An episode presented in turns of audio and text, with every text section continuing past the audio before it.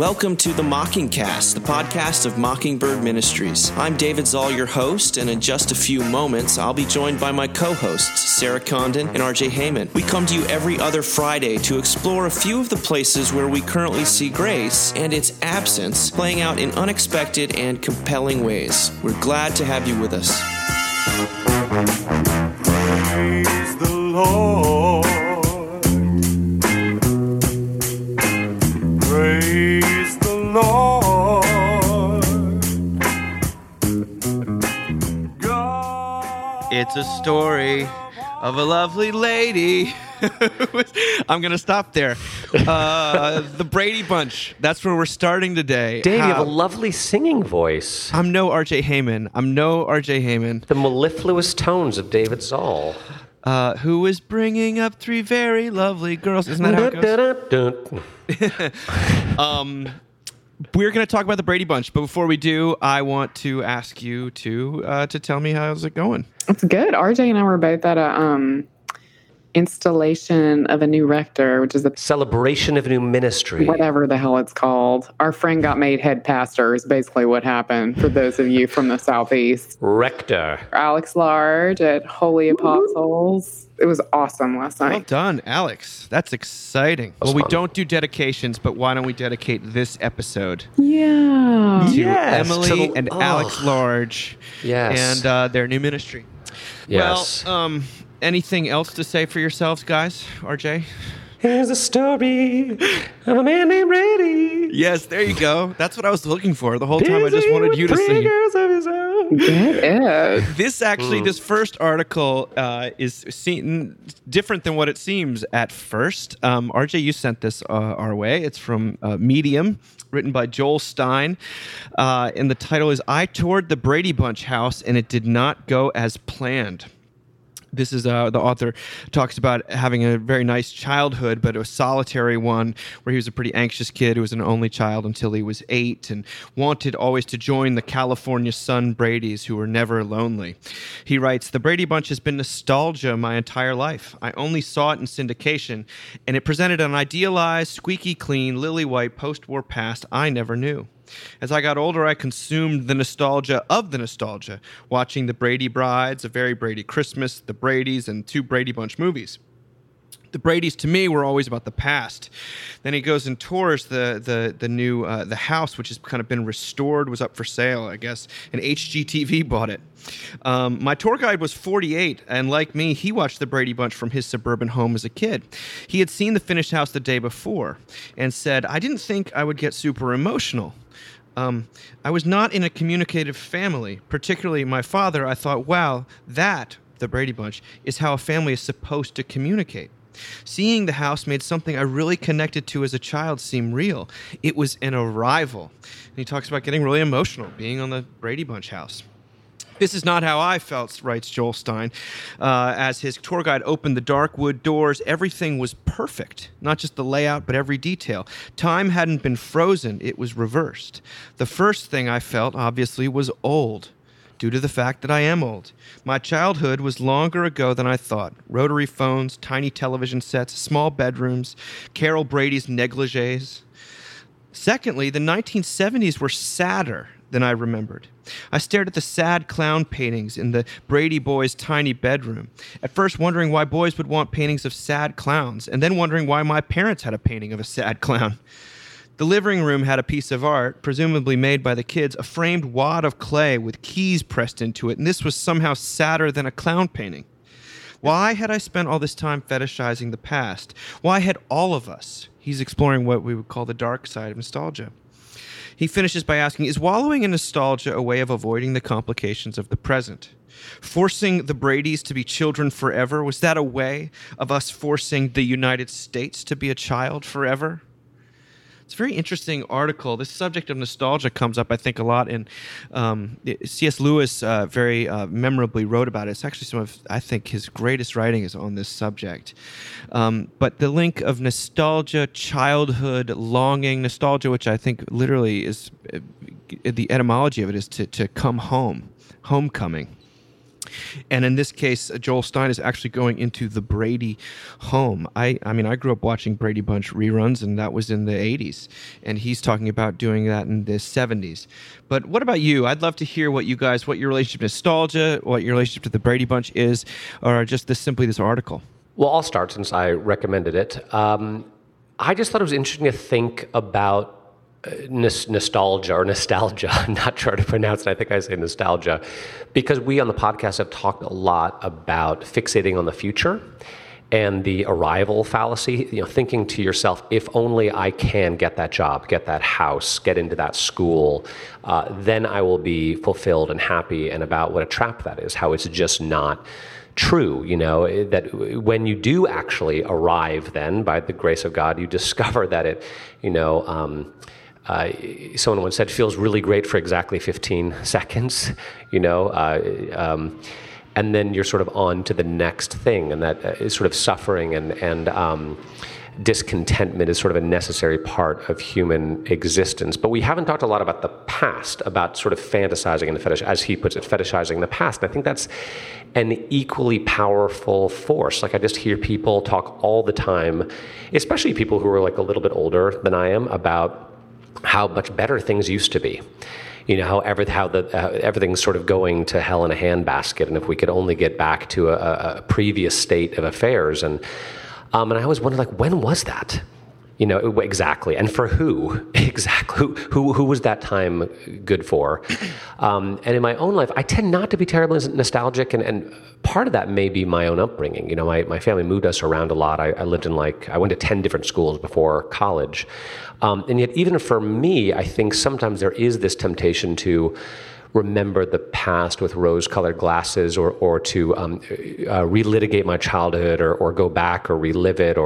But then I think about, was I really happy then? What was actually going on then? And it's not, then some of the nostalgia gets seeped away. And I do think biblically about it. What does the writer of Ecclesiastes say? Vanity, vanity, nothing new under the sun, in the sense that people have always basically been the same, right? The circumstances change, but people stay the same. And I thought about, when I thought about nostalgia and I read this article, I thought about the Israelites coming out of Egypt, and being nostalgic for their time in Egypt, Mm-hmm. Yeah. At least we had something to eat, It's like, sure, we were slaves and it was miserable, but forget that. It was better than this desert thing. But there is a sense in Christianity, especially in the Old Testament, where God does call us to remember. But it's not to remember nostalgically, it's to remember that he was faithful. Thus far has God been faithful, and in remembering his faithfulness, even in the midst of struggle, that gives us hope for the future, that he was faithful and he will be faithful. But then in doing so, we're called not to fixate on the future necessarily, or to dwell or romanticize the past, but somehow to live in the present, because we know that God is faithful and that we don't have to sort of get things sorted out or live in a fantasy world. We can live in the present while still also, I think we do think about heaven, right? That there is actually a time. And when CS Lewis, I think, talks about nostalgia, he talks about, these glimpses of this far-off country for which we were made, but we only experience momentarily here in the present. And so to recognize that someday all those hopes, aspirations, dreams will be fulfilled and the fears will be put to rest, but it's not an earthly thing, it's a heavenly thing. Mm. But the best we can do in the moment is to live in the moment, and again, not to look forward or backward too much. But I just thought it was interesting to think about, because again, we've talked a lot about the future, but not a lot about the past. And maybe that's a symptom of us. We're all relatively young, right? Like, I'm the oldest of us. I'm 43, sort of, I guess, approaching middle age, maybe.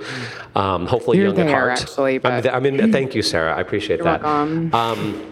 But I'm sure we have some older listeners, too. And I wonder how they think about, as the past sort of is longer now than the future, we might presume how they think about these things with regard to their faith. And anyway, those are my thoughts. RJ, the past is longer than the future. Sorry, that was like, whoa, you're right. I mean, depending on how long I live. I have a lot of feelings about nostalgia. It's not something I enjoy, generally speaking, to the point that, I'm unsentimental about things I should probably be sentimental about as a mom. I had an experience a few years ago when we were near the neighborhood I grew up in, well, I was born in and lived till I was 4 in Nashville, Tennessee. And, you know, my parents waited damn near a decade to have my sibling. And so that was like the house I was an only child in. And we pulled up and my mother assures me the neighborhood has gone down. But it was already a little rough looking, just the house, in a way that I found really jarring, because those years when I was little, the memories I have from it are so sweet. When I was home the last time, I went for a run in my parents' neighborhood, and I almost had to stop because I know too many old stories about that place. So it was like, I remember, there's the one house you go by, they have too many kids. They homeschooled all of them. The children aren't literate.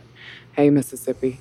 There's another house where the dad screamed so much. They were 3 houses down from us, and we could hear it in the driveway. There's another house that, my best friend's dad died when we were 14, and 4 years later, almost to the day, the new family that had moved into that house, that father died. And that's 5 houses down. I mean, that's like one street. If you go around the corner, there's the house that the really intensely, just backwoods family lived in, and their dogs killed my cat in the front yard. And the next day, the dad saw my mom out in the neighborhood, and he's like, "Hey, just want to let you know, we took those dogs out in the woods last night, shot them all in the head." So, I almost had to stop running because it was like these stories. Like, I just would see the front of novel. Suburban Mississippi. Yeah, it's just like, I can't breathe right. This is like too much to take in.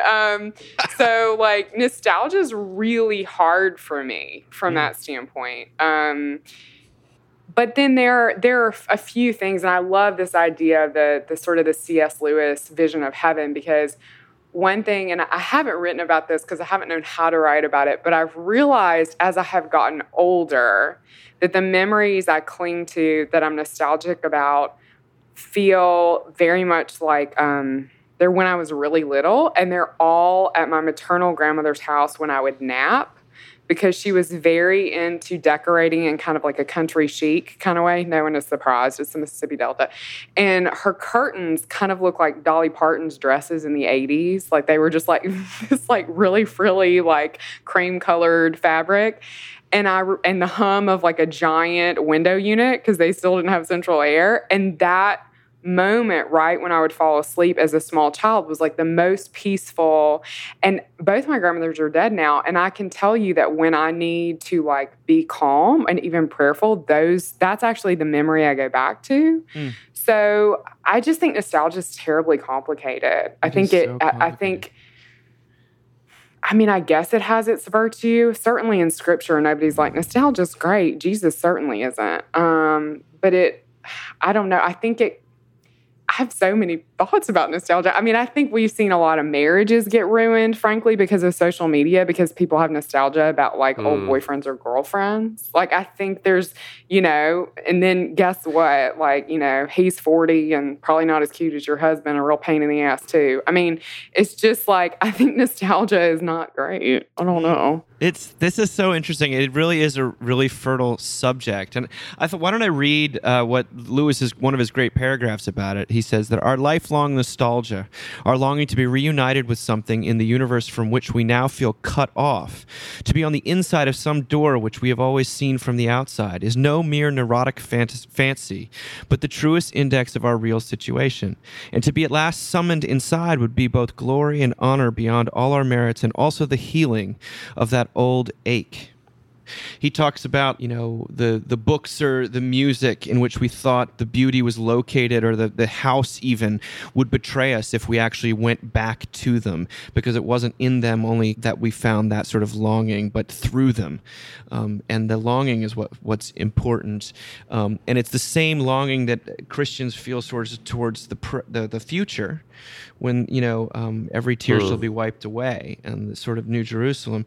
The truest indication of that is the longing we often have for the past, or through some fleeting. We're actually not longing for the past. We're longing for some glimpse of joy and hope that we experienced in the past that is kind of irrecoverable. This hits me very close to home.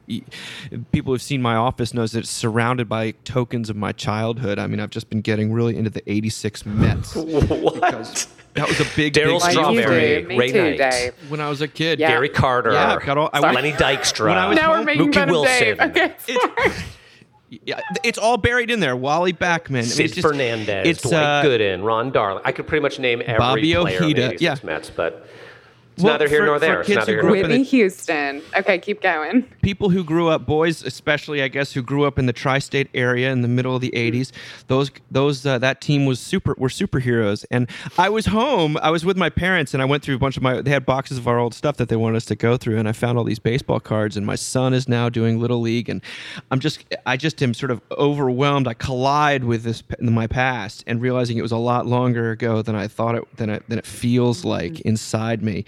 And what am I doing by surrounding myself with these objects and wanting to put my Keith Fernandez, baseball cards behind my desk? I'm trying to reconnect with some sense of not the tri-state area or not the baseball or not athletics. I'm trying to connect with some sense of joy and transcendence and thrill that I felt as a child, not only with my inner child, but really it is a spiritual longing. It is very much a spiritual longing. And I think like any spiritual longing, it can lead you down the garden path into all sorts of solipsism and self-obsession and escapism, but it can also lead you into, where true hope is found. So, I mean, I think that it can be a gateway to hope just as much as a gateway to despair and the feeling the past is irrecoverable. It can also be a gateway to hope. That's what I would say. Nostalgia is such a powerful emotion, and I'm particularly susceptible to it, I think, after growing up in the world at this point. And not having a home either, RJ. We moved around tons. And I don't have a neighborhood where I can go around and think about those things, Sarah. So you are lucky. But the other thing I want to say about nostalgia that's interesting to me when you think about space is that churches don't affect me this way. And maybe that is just me being like, Proverbs 31 lady for a moment, and I'm not telling the truth. But I'm trying to think about having been in a church, and I've been in a lot of churches that I was in as a child, and they never hit me with... they never feel empty in the way that a house can feel empty. When you expect it to give you back nostalgia, there's something about a church. And I wonder if in those spaces we're so much more dependent on God who's ever present, whereas in a house, you're expecting to see your mom when she was 42 years old or whatever. But it's just interesting to me when you think about spaces and nostalgia that churches, I've never been in a church that I was in as a child and been like, well, this doesn't feel good anymore. Sarah, you being from somewhere, as you were talking, it reminded me, have you guys seen Orange County, that ridiculous movie with Colin Hanks and Jack Black and John Lithgow? And no, I've seen The Housewives. It's exactly. It's good. I own it actually, and there's a lot in there about the main character really wants to be a writer, but he thinks he has to escape where he's from in order to become a writer. And then sort of the cathartic moment is where he comes to terms with the fact that all the great writers have a very complicated and troubled relationship with where they're from. And he sort of needs to embrace that. And I think there's something really true to that part of me having moved around so much, there is a little bit of a sense of, when things get hard, I'll just go somewhere else. I'll just move on.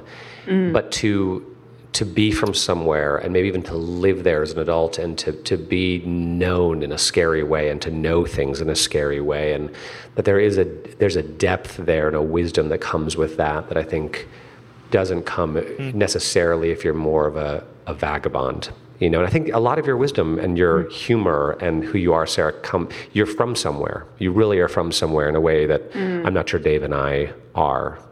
And I envy that about you strangely, although, you probably would say I shouldn't. I mean, did you hear those stories about my neighborhood? It is, guys, it is such a fecund, territory, the past and nostalgia. And I'm struck by it. You know, I also went and saw the second part of the movie It this past week. And I don't know if people make a big deal of how scary it is, but the power of that book, at least, was always the nostalgia that you confront about childhood and growing older, and this kind of sense in which you're at a point in your 12 and life is full of possibility and challenge and fear. And then you come back and you're 27 years later and things have happened that are irreversible, and you didn't have as nearly as much control as you thought you did. And yet there's still some sort of love that remains or something. I'm not sure it translated that well into the big screen in all the final analysis. But I will say that this next subject translates very well into every screen, it would appear. I'm talking about Taylor Swift. Taylor Swift, whose new record has been taking America she's sort of back on top after what a lot of people consider. After really hitting rock bottom, Taylor Swift is back. I was like, was she out? I'm so not with it, though. Oh, yeah, there was 1989, and then there was the one where she looked all gothy, and that didn't do so hot, and then this new one. But anyway, be that as it may, we're not here to talk about Taylor's music. We're talking about this somewhat ridiculous article that appeared in the New York Times called Taylor Swift, Philosopher of Forgiveness. It's really by a man named Scott Hershevitz. He's really talking about her philosophy of unforgiveness. You know, Taylor is Are they dating? Because when I was reading this and I saw her list of boyfriends, I was like, wait a second. Is this just her latest boyfriend and he's trying to, like, bolster her a little bit? I don't know. Taylor is... It's hard to live out loud like that, but she definitely is not known for... She's known for revenge and, you know, for kind of, like, really... calling people out, or, you know, that's what's sort of fun about her songs, and it's definitely what's appealing. Anyway, he writes, in an interview on August 25th on CBS Sunday Morning, Miss Swift spoke up about our culture's obsession with forgiveness. People go on and on about how you have to forgive and forget to move past something, she said. No, you don't. And then Hershevitz goes on to say, she's right. You don't have to forgive and forget to move on. And sometimes you shouldn't forgive or forget. You should resent. That's literally what was written here. You should resent. To see why, this is him writing again, imagine that you've been wronged. Let's say Kanye West just busted up your big moment at the MTV Music Video Awards. That's what happened to Taylor. So what? Why not brush the dirt off your shoulder? Shake it off, right? The reason that wrongdoing sends a demeaning message, that shouldn't go unchallenged. That message is typically something like, I count, but you don't, Taylor. Mm. Or, I am up high, I, Kanye, and you are down there below. Or, I can use you for my purposes. When you resent, Hershevitz writes, you protest that message. You insist, if only to yourself, that you do matter. The alternative is to acquiesce to your own mistreatment, to see yourself as less than Mr. West, as someone he can push off stage. And if you see yourself that way, other people might too.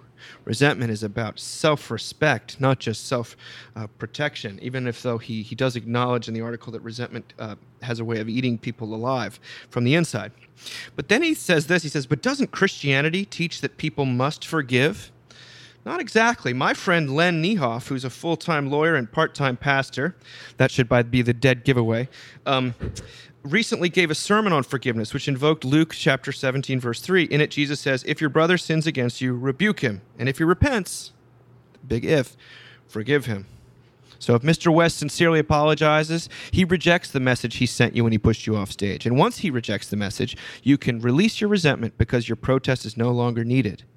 Ms. Swift said she believes in forgiveness for people who, quote, have enriched your life and made it better, but she doesn't believe in forgiveness for everyone.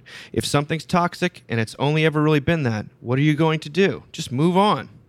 To forgive, in her view, you must release your resentment for the right reasons. You must release your resentment because you see that you can repair your relationship. But what if you can't? He then gives us the example of a lawsuit. This person is not married. Move forward, but without forgiving or forgetting. It's a, I think maybe an intentionally provocative bit of clickbait here, but it's interesting in what it brings up about our default understandings of forgiveness, and of course the way he conveniently quotes Jesus about that, and not 70 times 7, or him forgiving people from the cross. I mean, it's talk about proof texting in a very kind of lazy way, but your initial responses before I weigh in. First of all, I totally agree. We should be allowed to resent people for as long as we want, and we should not have to forgive them. I'm 100% on board with this message. Unfortunately, it is very much at odds with the Christian life. But in my wildest dreams, I do exactly what she's doing, and I don't give a damn who I hurt. You know, I have a list. Literally, it's a file I keep. I'm just kidding. But it's got 4 or 5 people on it. Hit list. Who I'm never going to satisfy a list. I would key your car if I was 14. These are the people on the list. And I'm probably not going to get over being mad at them. And also, I know that I am called to forgive them, and I am called to move past that pain. And also, I know that Jesus loves me and loves them regardless of how well I can work that out on this earthly plane. And I take a lot of comfort in that.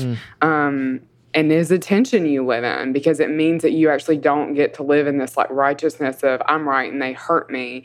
You are actually living in this tension of I still don't like that person. I don't want to forgive them, but I know that I'm called into that. And I think that's on some level, that's the tension of being Christian. Probably the thing that's so scary about reading this is not forgiving and not coming to terms with this stuff. It's so destructive to other people. It's so destructive to yourself. So I'm kidding initially, but this is pretty upsetting to read. And then the last thing I just want to say, and I promise this is not an episode about Sarah's boyfriends, but the episode about Sarah's boyfriends. You know, I've gotten a small amount of prominence in writing and speaking. I have gestured towards old stories about things that happened. And I guess a year or two ago, I posted something about waiting for a boy to pick me up for prom. It was my junior year in May, not that I remember what I was wearing or anything. And he showed up really late. And then... So that was incredibly painful and embarrassing. And then as soon as prom was over with, he promptly dropped me off at my house. And I later found out that was because he was on probation, which I didn't know at the time. But anyway, all this is to say I put something funny up online about that thing that had happened. Because I'm still pissed at him about that, which is so silly. You know, I'm a married woman now, but I'm still mad about it. And he sent me this really long apology. Wow. Yeah.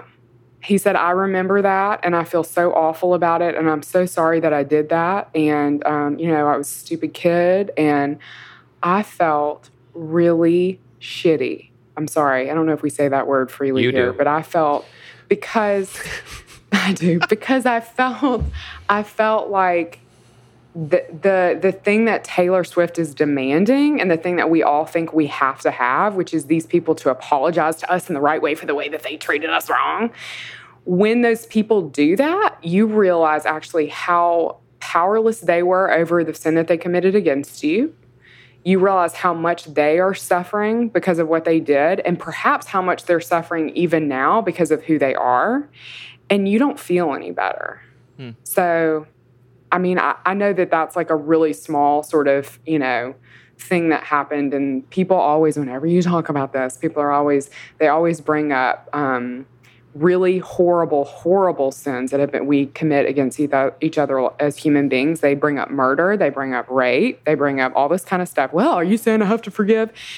And I'm like, I'm not talking to you. Okay, I'm talking to the lady in the parking lot who got mad at the other. You know what I mean? I'm talking like that's that. Whenever we do that as Christians, whenever we want to bring up these global things, that is our way of not dealing with our own repentance and our own hearts. That is our way of not dealing with the day-to-day struggle of being a redeemed sinner. Amen. Because we don't want to face that. So we just bring up global things that are on Time Magazine to push the whole conversation of forgiveness and repentance completely off to the side. I wish that weren't true, but that is, I think, couldn't be more true. I mean, but RJ, I want to hear from you before I weigh in. Well, it reminds me of a student minister I worked with once said, and she was struggling to forgive, and she said, I think I've said this before, you know, that refusing to forgive is like drinking poison and expecting someone else to die. And that's actually true. And what's interesting about your example is I feel so often the people we need to forgive, they could care less, you know, if we have, like, it's there, they've moved on, like they're not thinking about it. Now, clearly that ex-boyfriend had not, and maybe that was a healing. Well, you know, I'm good as gold. I mean, I'm the one they remember forever, RJ. So what can I say? The one breaking that got hearts away. Nationwide. I'm the one Sarah that Condon. Got away. But poor Josh. This article reminded me, did I talk about one of the most amazing, thought-provoking, memorable podcasts I've heard recently, episode, it's a few years old, The End of Empathy on Invisibilia, and about how Western civilization really since, like, I don't know, mid-20th century, and farther than that, has really been fixated on empathy, and that empathy is a good idea, and that empathy is the way forward, and empathy is the way to maintain social harmony. It's sort of best for everyone involved, and about how recently that's really come under assault. And there are quite a few voices in our culture that are saying no, like we're done being empathetic. And in fact, we want to hold on to our anger and hold on to our resentment because it motivates us to make the world into a quote unquote better place. And it was fascinating. So I encourage you, if you haven't, like I said, Invisibilia, The End of Empathy, it was terrifying. It was terrifying, actually. But I see it. I see our culture. People are done listening to each other. And they're done exactly what you said, Sarah, that they're done being like, well, this was something that that person did that they had very little control over, and they were a stupid kid, and they made a mistake. And maybe they're not apologizing in exactly the right way, and maybe they haven't come to terms with it in exactly the way I would want them to. And until they do and the world changes and everything gets better, I am not going to forgive. And it's terrifying. It's horrifying. And, you know, I'm not a big one to be like, we're moving into a post-Christian world. And, you know, I don't know. Those kind of conversations are not terribly compelling. And yet. Nostalgia. Well, but yet, you know, if we do actually move into a place where things like Christian values, like empathy, forgiveness, reconciliation, mercy, cease to infuse our culture, because those were not virtues in the pre-Christian world. Like those are not virtues of the Greco-Roman. I put that on the site. Yeah, though, you know, like things were bad. Things were really, really bad. You know, women were treated terribly, and you know, children were left to be exposed, and might made right, like might really made right. And then Jesus comes along and says, nuh-uh. You know, those of you who would be first to be last and servant of all, because the Son of Man came not to be served, but to be served, and it changed everything. That's scary. It's scary. Ugh.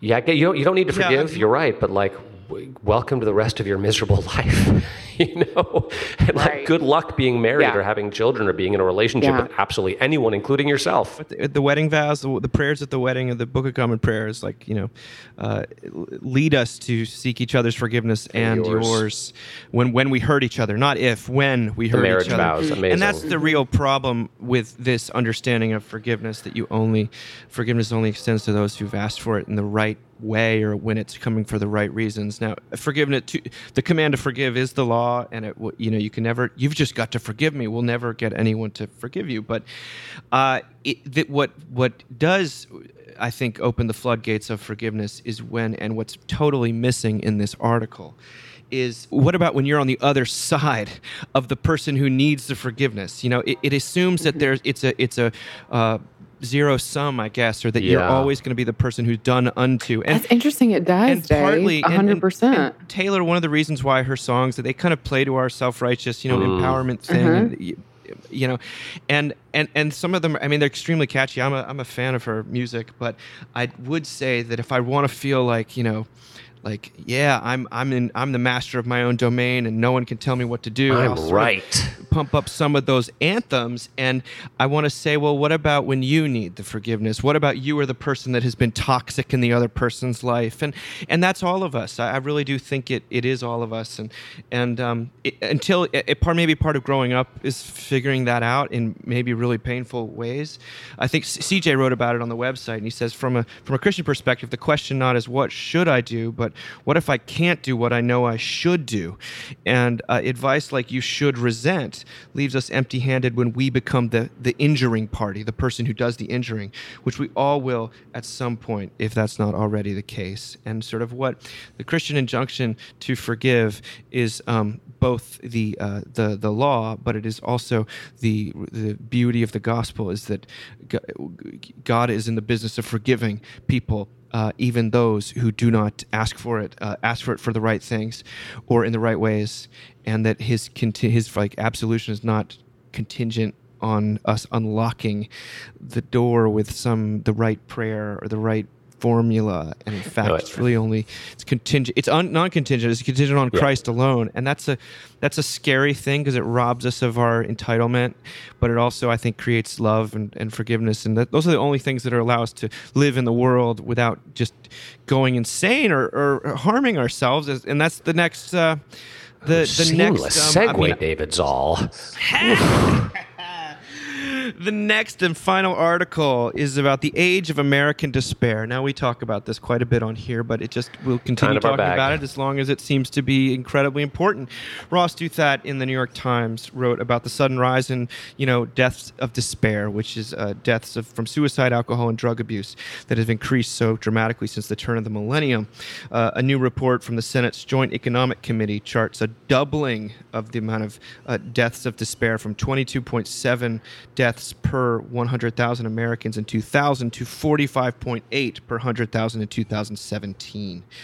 Then he sort of goes through the reasons, and he puts it in the mouths of various Democratic presidential candidates. He said maybe there's some would say frame it as a mental health and mental health crisis, and the matters of drug regulation, especially fentanyl and opioids, and that's really what's going on here. More addictive drugs, that made more easily available.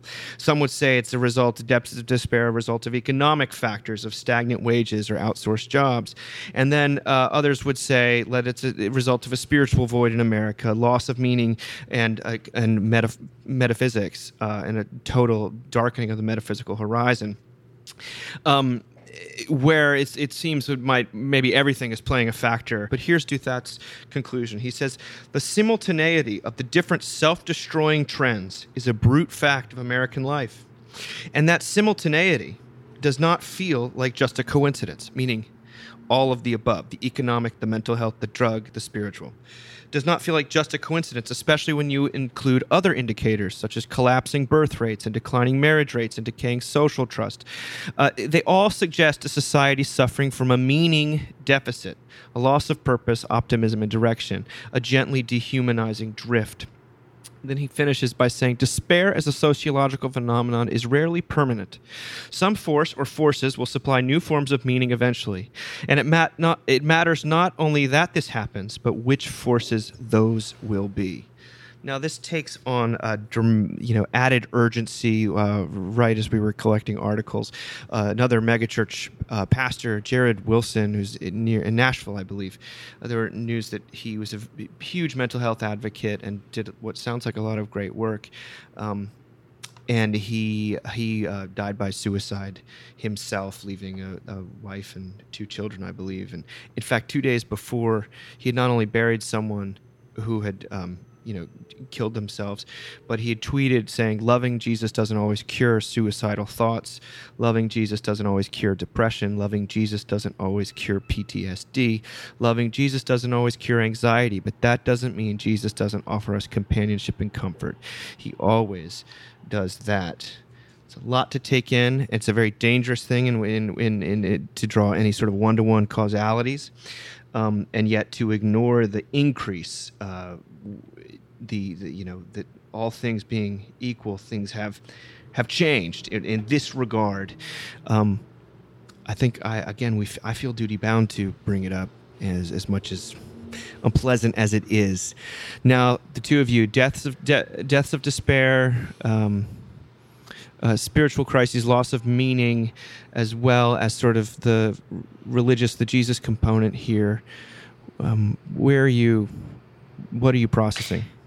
I mean, I very rarely tell people what they should preach about on Sunday morning. But I do think the other thing just worth noting is that Jared killed himself, and the next day was Suicide Awareness Day. I do think that this week happens to be the parable of the lost sheep and the lost coin.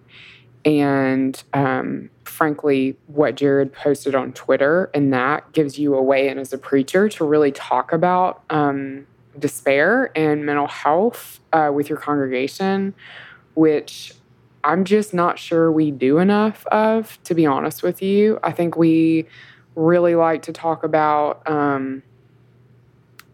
the top 4 stories on public radio, but I think... which just heads up, folks, just makes people feel more in despair. But I think we're very hesitant to really face this stuff in our congregation, which is unfortunate because that's precisely in some way what church is for. It is for people to hear the hope of the gospel. I mean, we have walked with friends through the journey of them being checked into a psychiatric hospital for 3 months. If you've ever done that, if you've ever been that person, been married to that person, loved a person who's been through that, you're basically showing up with McDonald's and listening to them talk about how sad they are. And the last thing that you need to do is go on and be like, but the hope of Jesus, because that's not going to actually help. Actually, you sitting there and listening, I think, is probably the best thing you can do, and to pray for them.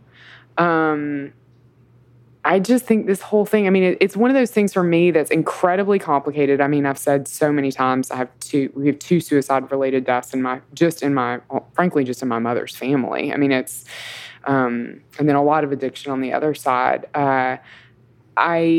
So I hesitate to be like, here's the prescription, right? It's obvious that we know that people are hitting this kind of different level of low. And I think what scares me is that I do think people are trying to look for meaning, but I, #seculosity, get a little nervous about what that meaning is starting to look like in different people's lives, right? Because I do think we make meaning out of, exercise or...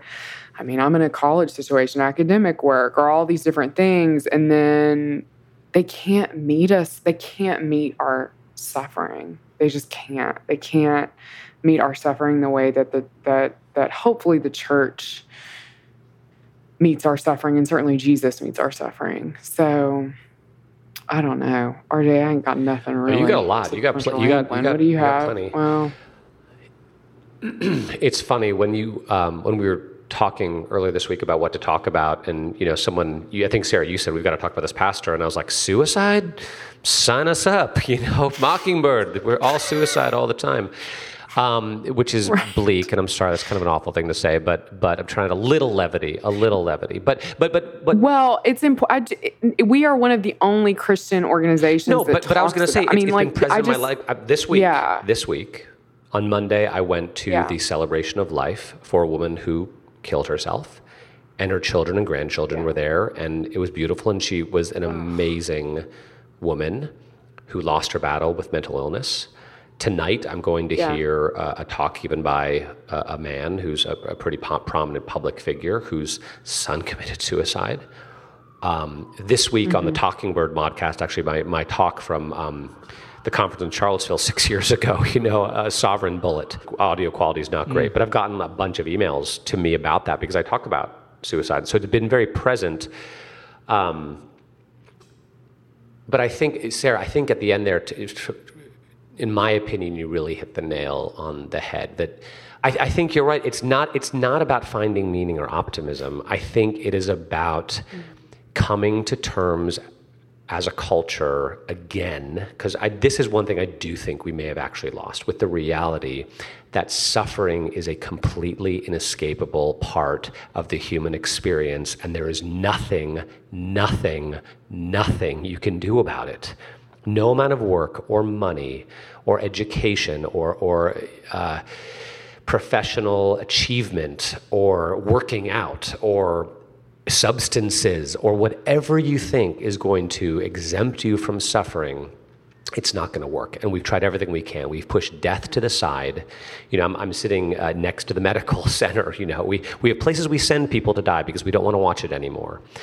And that's something we as a culture need to come to terms with. And even in that, I really do, like Dave, you know, your dad used to say, sometimes you don't even need to preach the gospel. You just need to resonate with people's pain and their sin. And that's enough gospel just to feel like someone is saying, you are not alone. We as a culture have done so much, you know, we think to ourselves, why do I feel this way when I have so much? When things are going so well, I shouldn't feel this way. I shouldn't be suffering. I shouldn't have these thoughts. And that just drives you deeper and deeper and deeper in despair. And no one wants to talk about it. And you're right, Sarah, they certainly don't want to talk about it from the pulpit because people want to come to church and they want to leave feeling uplifted. But it's superficial. Or no, challenged. But it's superficial. Like. It's superficial. It doesn't. No, it is. But I mean, that's, I hope, I'm not sure that most pulpits in our denomination, to be honest with you, are hoping for uplift. I think that they always want to challenge people. And I'm everyone is walked in on the brink of like Let me challenge horror. You to confront the reality of your life and the reality of the inescapable reality of our existence. And then maybe in the midst of that, Jesus has a word to speak, which is you are not alone. I love you, I forgive you, I am with you, and this is not forever. This is not, you know, and I mean, and that's not RJ's word to you. That's Jesus' word. I mean, when we read the parable of the lost sheep and the lost coin, the sheep doesn't. It says, you know, there's all sinners who repent. There's more joy in heaven. But in the actual parable, that sheep is headed off a cliff.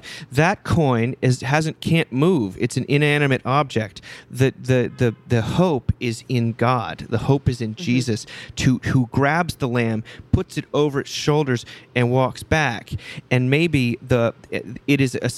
sheep are long since, you know, we think that's suicidal. Now that's not my conviction all the time about how God acts in the world, but it seems to be the picture of what Jesus is saying. And he's more trustworthy than I am.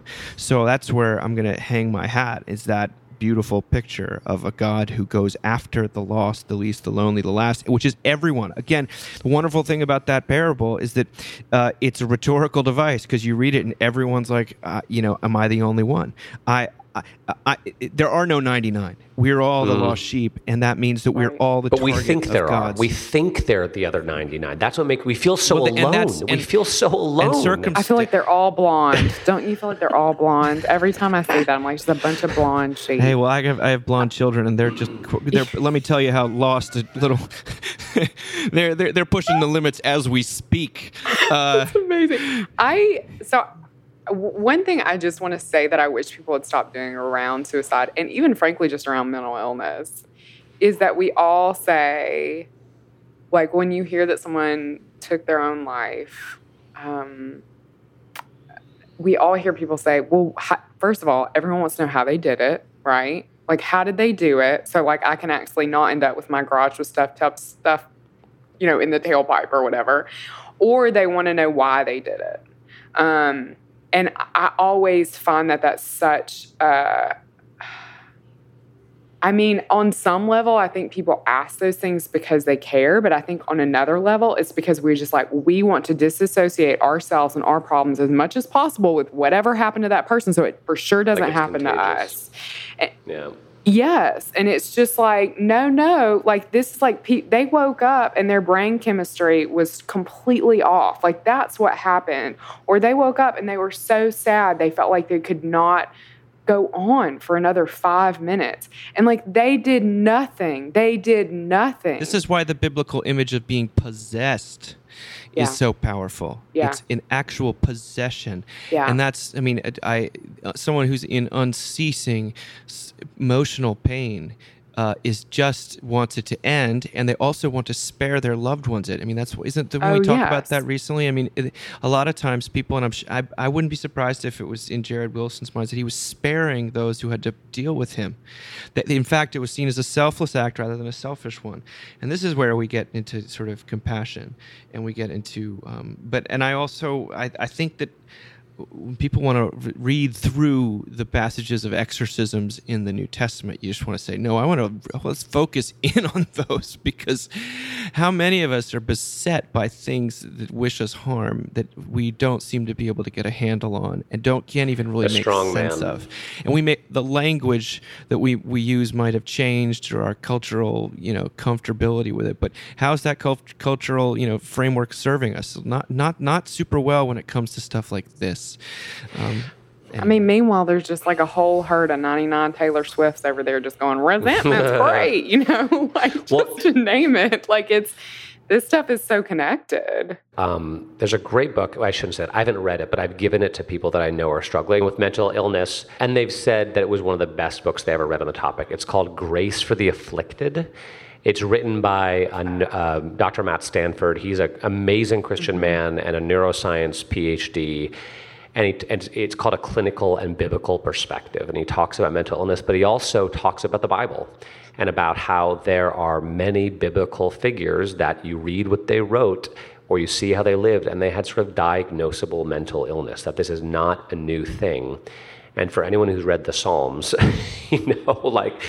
David had his ups and downs, let's say, among other people. So if you're in that place, Grace for the Afflicted, Dr. Matt Stanford, might be a good read if you're trying to integrate your experience with your faith.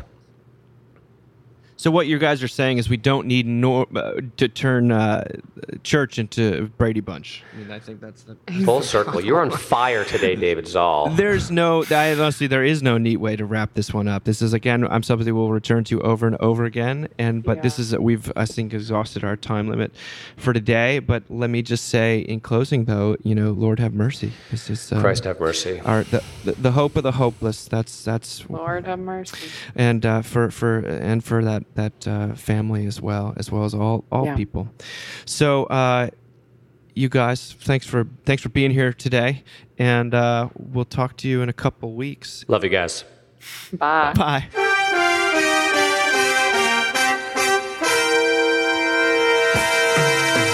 Thank you for listening. Remember, you can find us on the web at www.mbird.com. And we'd always love to hear from you at info@mbird.com. Audio production for the Mockingcast is provided by the Narrativo Group. And if you like what you've heard, please do drop over to iTunes and leave us a rating and review. Until next time. Praise the Lord. Praise the Lord.